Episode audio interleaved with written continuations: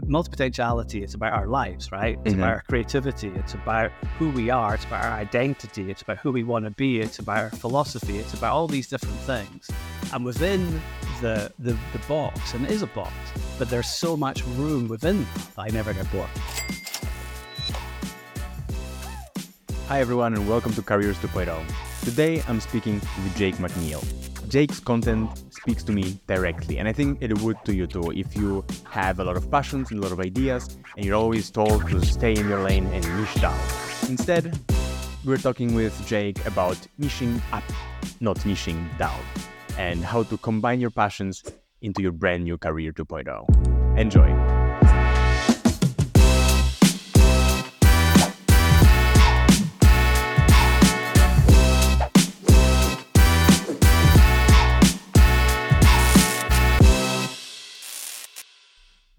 Let's start maybe with your experience with people who have multiple passions, uh, and you've been working for over two decades with artists mostly, and you realize, right, that all of them basically are multi passionalites. They have more than one passion, more than one interest. Um, I see the same. I see it all around, especially in creator economy. But I wonder, is it more common for people to be multi-passionalites than actually be mono-passionalites, actually?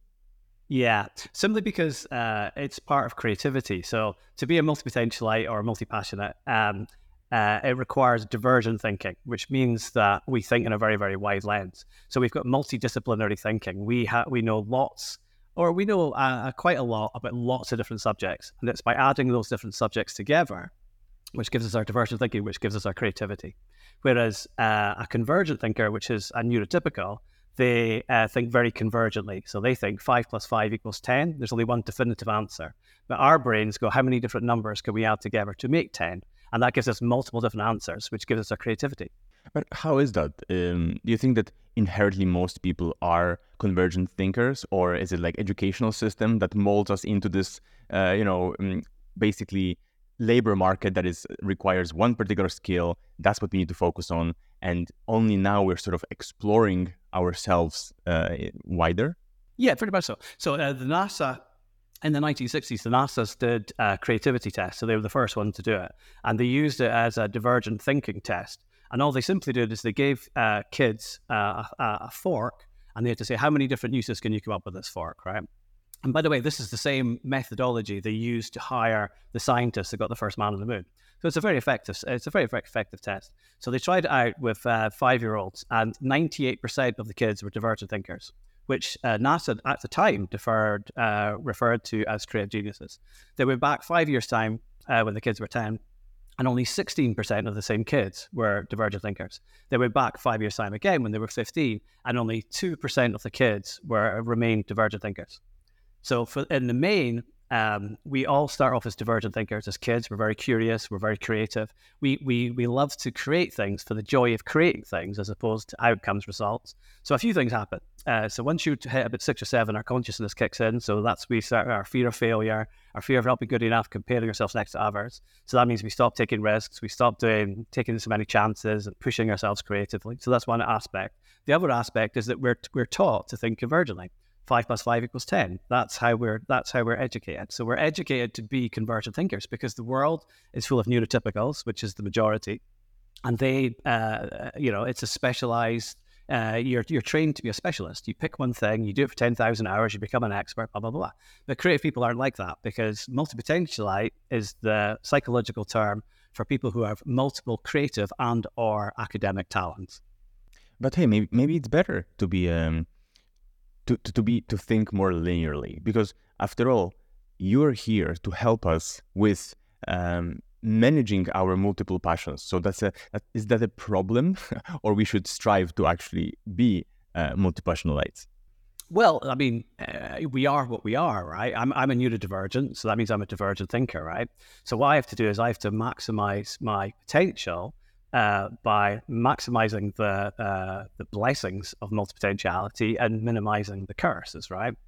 And that's the same. If, if you're a neurotypical, it's the same. But the best problem solvers are actually divergent thinkers because um, if you look at the Einsteins, the Charles Darwins, the Marie Curies, the Florence Nightingales, all these people were all multi, uh, people, and they they were skilled in multiple domains.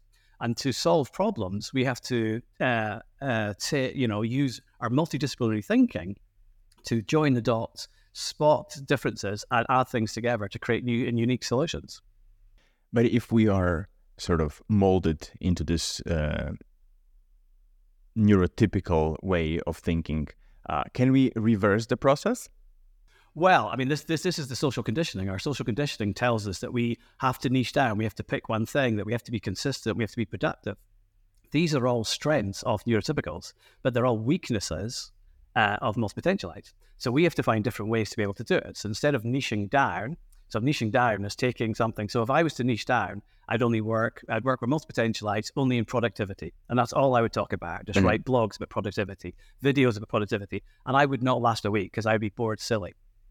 So, so what I suggest to do instead, instead of niching down, minimizing our talents into one single thing, is to add our talents up together. Talent stacking, you call that niching up. That's something that you talk a lot about, and um, I do. And and, and uh, I wonder, what does it exactly mean? So um, I don't want to, to, turn this into any sort of um, session, a therapy session for myself or a coaching session, but let, let's use let's use me as an example. Me even hosting this podcast is an example of my multi passionate approach to life. I'm doing sales, I'm doing graphic design, and now I'm a host of the podcast. And money in my life comes from many different ways. And I'm being constantly told, well, maybe you should start this business, maybe you should focus on this, maybe you should do this specifically.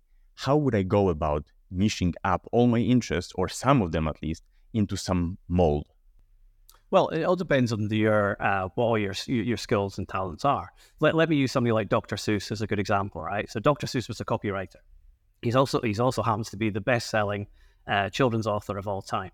So he he was a copywriter and he was a poet um, and an illustrator, but very much on an amateur basis. Now he created he he stacked up his skills for storytelling, for creativity, for copywriting, for poetry and illustration. And if you stack all those things up, and he became a world class author. So that's building your own niche, basically, like creating your own category. Correct. What are the ways that we can find that? How do you help people find that niche that is up? So, as divergent thinkers, we've got multiple ideas. Every time you have an idea, it gives you another idea and it gives you another idea. Is that correct? Yeah. Yeah. So the problem is, is that we have too many ideas. It's not that we don't have enough ideas. So if mm-hmm. you're neurotypical, you're probably good at one or two things. So it's very easy for you to build a business. So for example, my father, he's neurotypical. He's retired now, but he was only ever good at one thing, which was with numbers. So he took that one skill and he became an accountant, and that solved the problem for small businesses with their tax, VAT, etc., etc. So if you're neurotypical, it's very simple. If you are multi uh, potentialite, you have multiple ideas, you've got multiple talents. So which one do you focus on? Because if you focus on one, then you feel FOMO for all the rest, right? You think, okay, well, I'm going to focus on my podcasting skills, mm-hmm. but what about my sales skills? What are my this skills, right? Okay. So we have to find ways to be able to uh, take all those ideas and minimize them. So we have to use mental models, we have to use frameworks. So one of the frameworks I use is we look at solving specific problems. So for example, like I struggled with picking one idea, I struggled with multi-potentiality uh, for my for my whole career. I, I watched artists in the music industry, some of them who sold millions of albums, number ones, also struggle with the same thing. So what I'm now doing is I've created a bunch of solutions, and I'm helping the younger version of myself with a problem I've already faced. And this means that that what I do is very purposeful and, and fulfilling. It's something that I a problem I have solved myself, and I could help the younger version of myself do that. And that helps me narrow down because I could do multiple different things. Because, like you, I'm a creator. Uh, I'm also a writer. I'm a blogger. I, I, do videos. I do all these different things. But I focus it in one direction, which is to help multi potentialites, you know, fulfill their creative potential. Can we um, move back in your career a little bit? And I know that you had a blog for like I think a year and a half or a couple of years, and changed the the niche and the, uh, the audience that it was targeted multiple times. It was about everything and, and, and nothing, right? So yeah. how did you reach your conclusion and you find found that making content or making helping people that are basically a younger version of yourself is the way to to go? Yeah, well, so I mean, I, I worked in the music industry for 28 years. So I was an artist manager.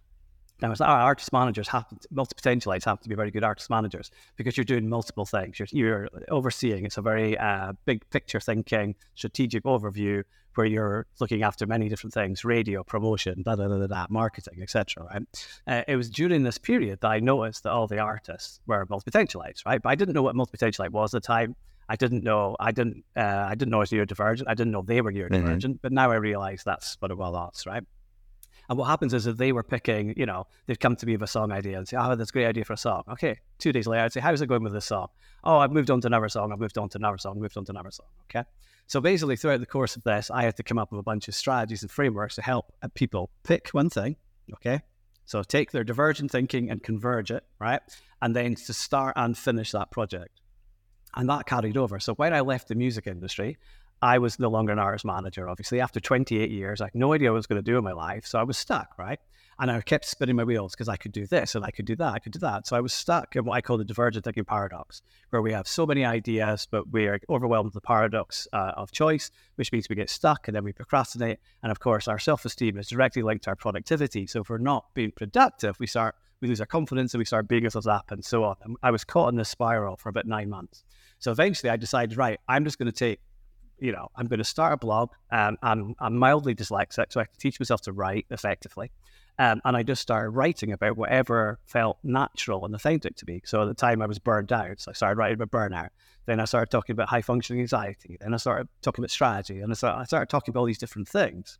Now, this eventually led me, I was following my curiosity, and this eventually led me to what I'm doing now because this is how I discovered multipotentiality. I went, oh, this is who I am. And then, of course, I focused on that and then uh, uh, I took that, went onto TikTok, built a 130,000 plus audience pretty quickly. Um, and that all came into that. So basically, it was very much following my, my curiosity because previous to that, I was doing the very sort of neurotypical social conditioning. It's like have a plan, have a 5 year mm-hmm. plan. I was kicking down doors. I was, I, even though I worked in an unconventional industry, the music industry, I had very much, con, you know, a conventional uh, success system, right? And that led me to a lot of burnout, uh, chronic stress, insomnia, anxiety, etc., etc. right? Whereas what I do now, it's very much following my curiosity. So I don't have any real plans. It's very much like Taoism or something like that, right? Or Taoism. And uh, I, I just, whatever I feel curious about, I do that because I can only feel curious one thing at a time. And of course, I feel very motivated when I feel curious because it's very authentic. You can't fake curiosity. So I follow my curiosity, and that's what's led me to here do you think that we all need this time for exploration? Like you were just, you know, throwing stuff out of yourself basically in order to, to, to put them out on a table and then, wow, the, the revelation sort of came.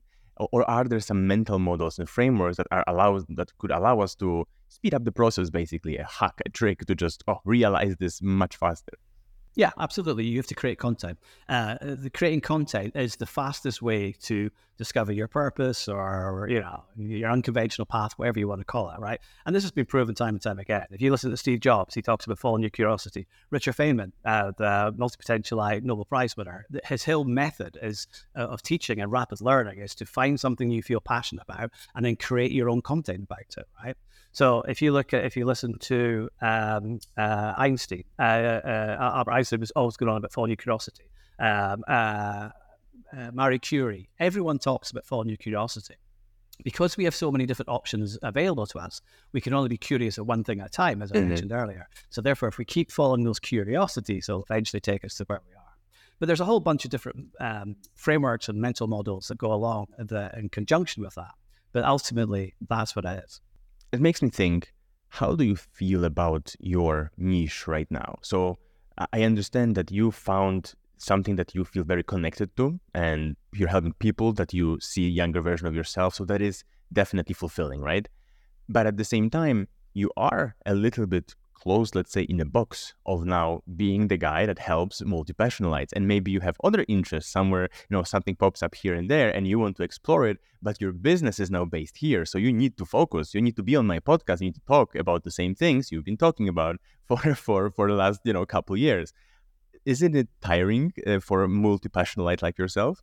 No, because we've got so many different problems, right? So Mm-hmm. creativity, overcoming perfectionism, procrastination, uh, fulfilling your potential, right? Finding purpose, creating purpose, uh, being more philosophical, being more productive. There's so many different areas within it. I, I find I go when I follow my cue. So my current thing is my current obsession is uh, uh, deconstructing the neurotypical social conditioning, and that's basically all the the rules and con- conventional norms and societal expectations that have been thrust upon us. Mhm. I.e., you've got a you got a niche down. You've, you can only pick one thing, spend ten thousand hours, be a specialist. It's the only way to be a good capitalist. So I find that I'm uh, this is this is my current uh, obsession and I will I will create lots of content around about that, and then I will form my curiosity within multipotentiality into something else. Maybe it's productivity. Maybe it's about uh, I don't know, living a good life. Who knows where it'll be? But the point is, is that the the multipotentiality is about our lives, right? It's Mhm. about our creativity. It's about who we are. It's about our identity. It's about who we want to be. It's about our philosophy. It's about all these different things. And within the the the box, and it is a box, but there's so much room within that that I never get bored. How much do you follow your curiosity, and how much do you follow the curiosity or questions and problems of your audience? It's all my curiosity, but by solving my problem. So if I- let, let's say if you see if you read an article about mine about from me about perfectionism, Mhm. it's because I've been feeling perfectionistic when I wrote that. If you watch a video about uh, of mine about productivity, it's because I'm feeling unproductive at the time. So what I'm doing is I'm processing my emotion because uh, multi-potentialites have deep emotional worlds, right? And if we don't deal with our with our uh, emotions, we sweep them under the carpet and they overspill. We get burnt out. Maybe we lose our temper. Maybe we get pissed off. Maybe we get depressed. Whatever. The point is, we're, we're highly emotional people, right? So I use my content to process my emotions. So as I say, if I feel uh, procrastination, I will write an article about procrastination, which stops me procrastinating. Now, by solving my problem, I know that I'm also solving my audience's problem because they have the same problems as me, because they are literally the younger version of me. So instead of this neurotypical kind of thing, hey, create your marketing avatars, let's make up these fictitious people, which is eh, very inauthentic. What I do is I don't have to know what my audience, well, what do my audience want to read or watch today? I know what I need to write or create today. And by solving my problem, I'm also solving their, their problems too in a really authentic way. Yeah, I, I saw you mention somewhere, I think, that uh, you have around more than 70 videos at a time uh, that are ready, edited, ready to be posted. But, but, Yeah. but because you didn't feel like this emotion when you created it, you didn't actually post it, right? Correct. So, so let me explain about it. For me, it's all about authenticity, right? So, uh, I uh, one of the neurotypical social conditioning things is say, hey, listen, it's it's you should batch record content, and it's I totally get that, right? It's also the same with you should have a content calendar, right? I have I, I don't have a content calendar. I, I don't know what I'm what I'm going to create tomorrow. I just create in the moment, right? However, batching recording makes complete sense, right? So I uh, basically on TikTok, I said, right, okay, I'll go and record five videos. So I recorded five videos. I posted one of them, uh, and I put the other four in my drafts, and I would do them Mhm. in the following days. But of course, when I come to do that, I'm in a different emotional space than I was when I first created that video, and therefore it no longer feels authentic, and I never post them. So yeah, I've got 67, I believe, fully recorded, edited um, videos in my TikTok draft folder, and that's a very common multi-potentialite thing. I mean, so like you're, you're you're laughing away there, so I'm assuming that you have similar stories, right? Yeah, well, of course. I mean, I I, I have tried time blocking and batching and a lot of different Yeah. tactics and hacks, and it, they lasted. I, I- managed for a day or two, maybe three, Yeah. and that was sort of it. It just it just runs my brain runs away in a different direction, and it's just uh, difficult to come back to that specific thing. And honestly, when I watched your TikTok videos and I was scrolling through your content, I was like, oh damn, you see right through me, basically. But it's only Um, so that I can only see myself. You Yeah. see, I had no idea when I started. Nobody was Mhm. talking about multipotentiality on TikTok. There was a couple of French videos that had maybe a couple hundred views, but that was it. So um, I had no idea. I just started talking about it because it was a way for me to process, you know, my emotions and talk about my curiosity. And it just so happened by me talking about my problems, and everybody else did the same. All right, then let's let's let's talk TikTok. Um, you grew kind of fast, so I guess that's because you found actually a, a, sort of a lacking space, and someone needed to, to to speak out for thousands of people who feel exactly like that. Uh, and you think that that's what what grew you?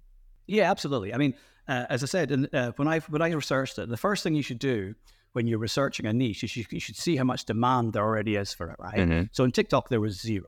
Okay. And I just thought, okay, so I started for originally my first videos at the very beginning were talking about introverted careers because I'm also introverted and a career, obviously. So I was talking about introverted careers and um, uh, stuff like that. Then uh, I did a video about David Bowie, who's a multi-potentialite, and how he stacked up his interests to create Ziggy Stardust, which, uh, which of course launched him from well, being a one-hit wonder, uh, into international global uh, stardom, right? And of course that that went viral. So yeah, I got lucky. Um, but it's not something that uh, I did. I, I, I started that TikTok account to, to- as a way to just process all the information, curiosity. I went into it thinking no one's ever going to get this, and as uh, and bizarrely, uh, uh, even because I didn't have so much pressure on myself, oh, I've got to create this big audience. I inadvertently created a big audience. What was your goal when you started? It was purely I just was fascinated with multipotentiality. Mhm. Um, uh, my goal, so, so so there was that, but my main goal was to overcome the fear of being seen, you know, the fear of putting myself out there. I never started uh, my career journey uh, until I was 49. Um, and of course, because I'd spent 28 years uh, helping other creators Yeah. be creative, right? I was I was a shadow artist. Uh, for anyone that's read uh, Julia Cameron's The Artist's Way, I was I was an, a shadows artist. So in other words, I hid my creativity behind my artists, and I pushed them, and that gave me enough connection to creativity. So I, I was it was a bit of voyeurism, I suppose, right? Mhm. Um, at the age of 49, I left the music industry and I said, look, I need to do something. I need to overcome this fear. So, first of all, I started writing the blog. And of course, that's a lot easier because you're not putting your face out there or whatever. And then when it came to uh, uh, TikTok, I took it as a challenge and I said, okay, I'm going to put, post 30 videos in 30 days, not to build an audience, but just so that I could expose myself to uh, my perfectionism to overcome it, which worked, by the way. Um, but I, the other benefit was that I was talking about my passion, my curiosity, and it just so happened that, you know, millions of other, tens and tens of millions of other people also have the same problem that uh, I do. Did the viral Bowie video happen already in the first 30 days or that or that was later?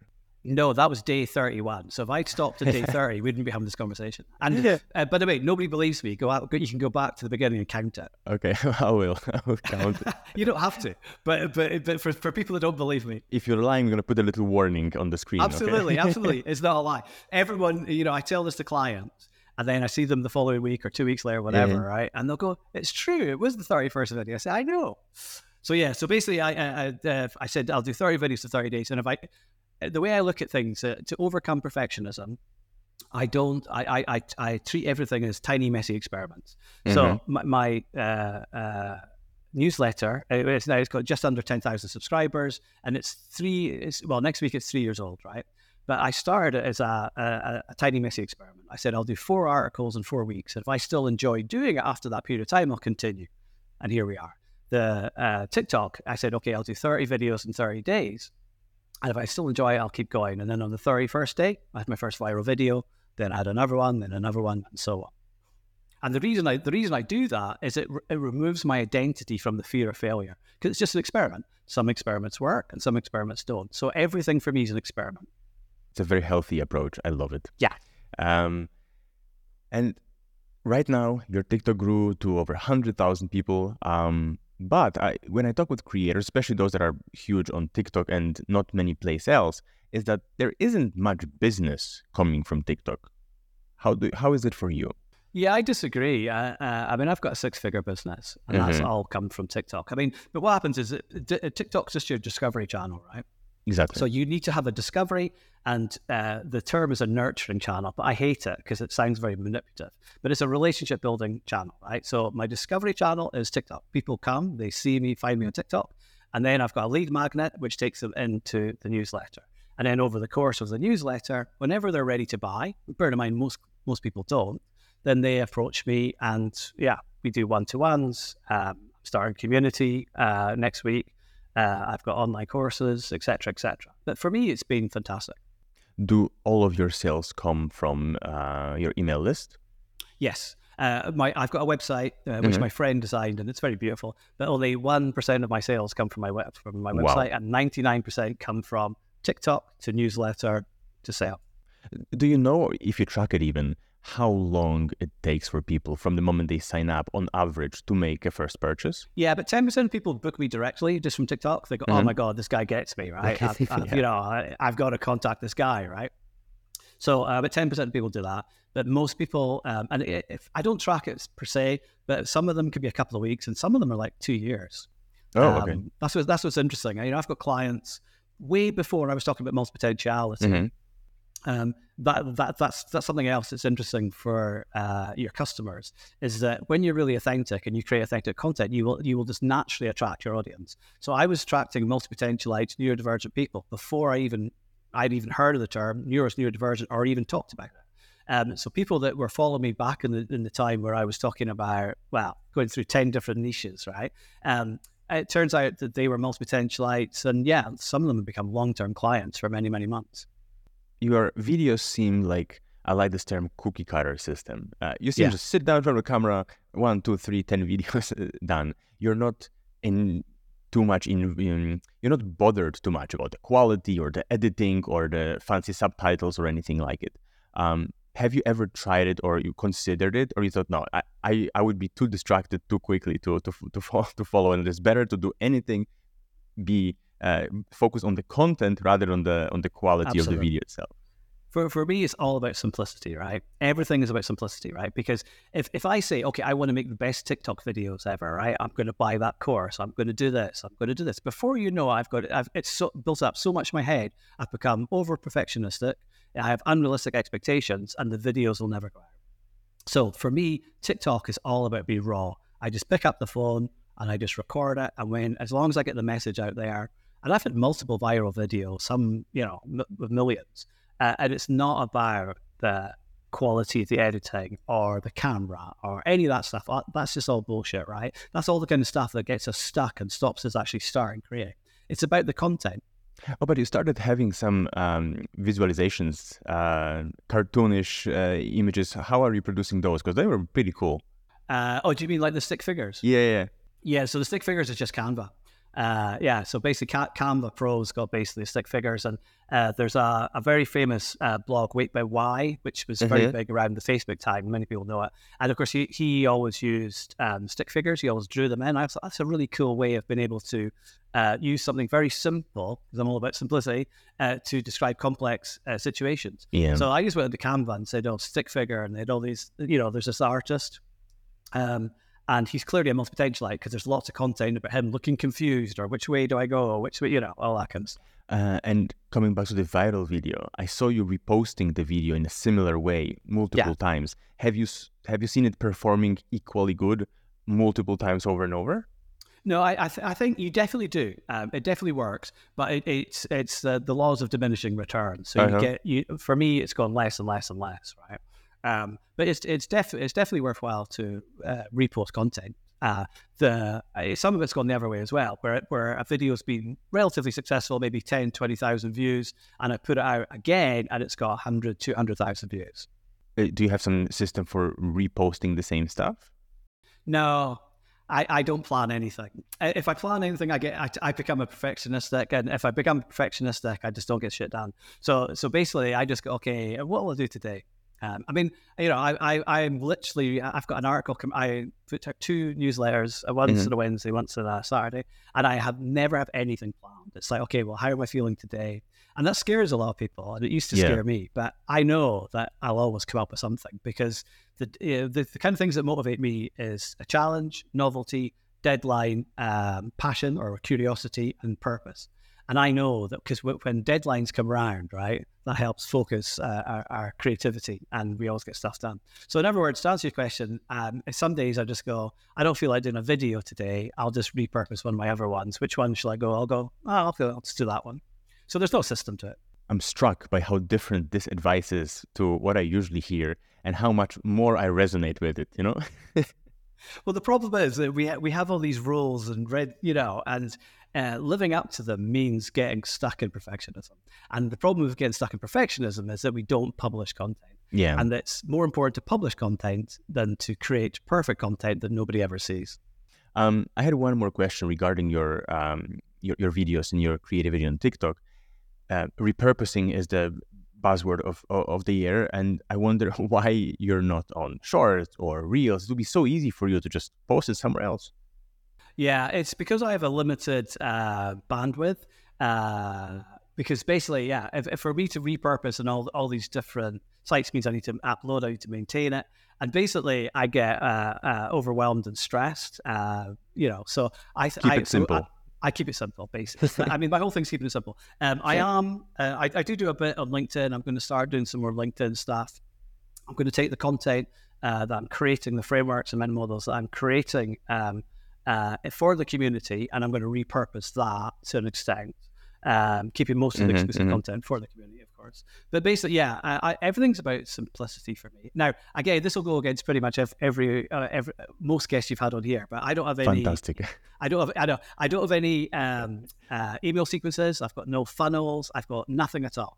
It, my business is super simple. I have a website, and honestly, it only produces one percent of my business. So honestly, I, I, could do without a website altogether. And it's just basically creating content, um, vulnerable content that connects deeply with an audience. Okay, so I'm not manipulating them; I'm uh, I'm resonating with them, uh, and that the only funnel is basically from TikTok into the newsletter, and people buy when they're ready. That's it. Boom, and we have our snippet. We have our show. Thank you very much, everybody. All right, you're also part of um, creator community, maybe more than once. We are share we share one community that we do together, um, and I wonder how, what is the investment that you're making there, and what is the return that you're getting from people? Is it just lead generation uh, platform for you, or is it actually helping you become a better creator, and in what way? Well, I think that's I think that's the question. Is that you we invest money, okay, mm-hmm. and at the end of the day, I, I basically I, I, invest money for in communities for one year. Okay, I mm-hmm. say I commit to one year. At the end, I mean the, the Creator uh, Lab, as you know, is a is an annual thing anyway, right?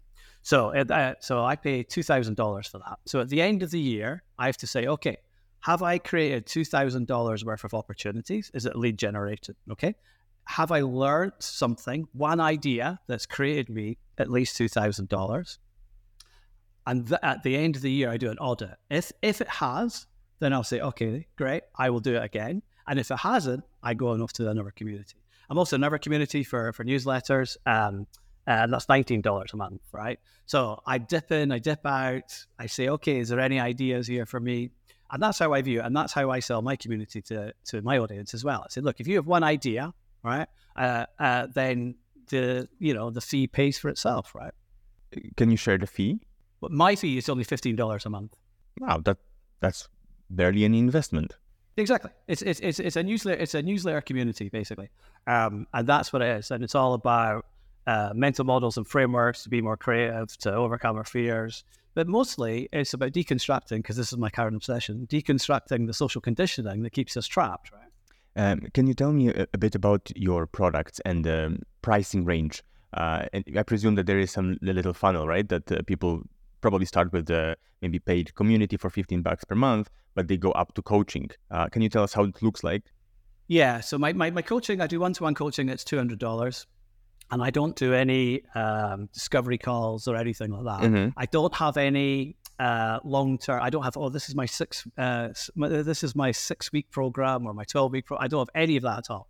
I basically meet clients um, and I solve problems. Now that can sometimes that can be one session. Sometimes it's three sessions or four sessions or five sessions. So I don't have any uh, uh, programs because in the music industry, I never had any program to help an artist have a number one record.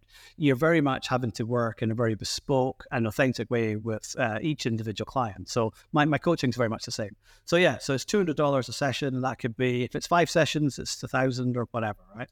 And then I've also got a, uh, an online digital course which is uh, only 68 minutes long because it's uh, I kept it deliberately that that length, uh, and it's got a completion rate of about 56 percent, which, as you know, and the industry average is about 14 percent if we're lucky, right?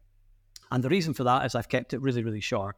I've not got really insecure that hey, I feel really insecure about creating this content. I'm going to put in three hours of fluff to try and justify the uh, fee. And uh, anyway, I charge $125 for that. Is your six figure business based mostly on your time spent with the clients or it, yeah yeah Yeah, I mean, I, I, would I would say I'd say coaching is about sixty percent of that, and then obviously uh, the online online course, um, and then of course the community is a new thing that starts next week. So, but yeah, I mean, but most most of my time is one to ones. Would you like to switch the uh, the the, the proportions the other way around? Uh, I'm going to do a wee bit less one to ones, but I love doing one to ones. All my content ideas come from one to ones. I could be having a conversation with a client. They say, oh, "I've got this problem." I say, "Okay, cool," and that then becomes the content. But however, I'm, I'm, I'm, I'm, changing that a wee bit. So in the community, it's going to be like a sort of uh, uh, an advice column or something like that. Uh, community members are going to be able to post problems, and I'm going to create, try, try and create, you know, authentic solutions and mm-hmm. frameworks and mental mo- models to overcome their problems. Okay, but uh, the reason I want to do the community is that it gives me accountability because uh, I want to write a book. As I want to write a book about all this. So I said, okay, I'm going to create a community and that way I can do a bunch of real time experiments because I've got a whole bunch of different frameworks and strategies uh, with the community members and see which ones get the best results. And that's the ones I'll get into the book. That's um, that's amazing having sort of an uh, an audience who pays you uh, to, to, to so you can test make make tests on them and, and create even better products and better offers. Fantastic. Then uh, we can wrap it up with my favorite section, which is uh, always reveals some interesting uh, answers, the quick fire round. Okay, I will ask you quick questions and give me short answers as short as possible. Well, please. I will try and give you short answers, but I do have, yeah.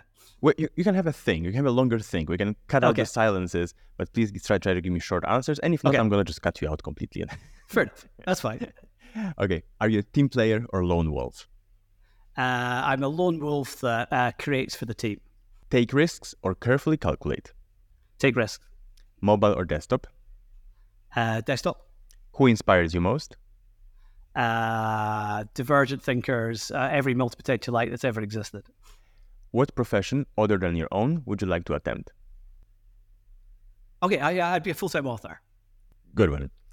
What is an underappreciated business tool that you couldn't live without? Uh, authenticity. Uh, what's your productivity life hack? Time blocking. Uh, it's, really, it's really tough in the beginning, and uh, everyone thinks it doesn't work. But if you stick with it, it will work. And what does success mean to you? Being able to help the younger version of myself uh, avoid uh, or overcome the same issues that I have uh, or I've, I've experienced, uh, and yeah, live an unconventional business and life. Awesome. Okay, now for a bit private talk, I need to know how did you make time blocking work? Because I, I loved it, but I couldn't stick with it because always something pops up it you know ruins the the calendar box that I was I had blocked for something, yeah. and then it all falls apart. Okay, so yeah, I, I so my problem was uh, so I'll tell you how it didn't work for me. Mm-hmm. Right, I used to go between eight and twelve. It's just creativity, and I would go okay. So I would turn I turn up this desk here at eight o'clock. I'll go okay. Uh, do I do writing first or do I do the video first? And I'll go, oh, I don't know, writing first. Da, da, da. Before I do it, 45 minutes is gone. Then I'm pissed off with myself because I wasted 45 minutes. So then, you know, and if I'm pissed off, my creativity is down. Blah, blah, blah, blah. So it's got to be very, very, very, very specific, right? I switch off my phone, okay? So in the mornings, it's all creativity. So from 8 till 10, for, for example, right? It's writing.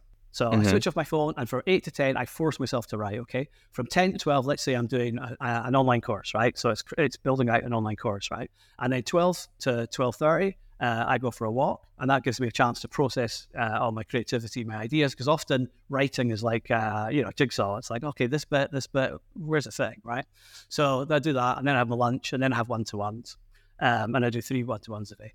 So um, basically, it's been very hyper specific, but mm-hmm. sticking with it because basically I failed at it so many times. But uh, but yeah, it's stick, sticking with it and doing things that uh, energize you uh, and don't drain you.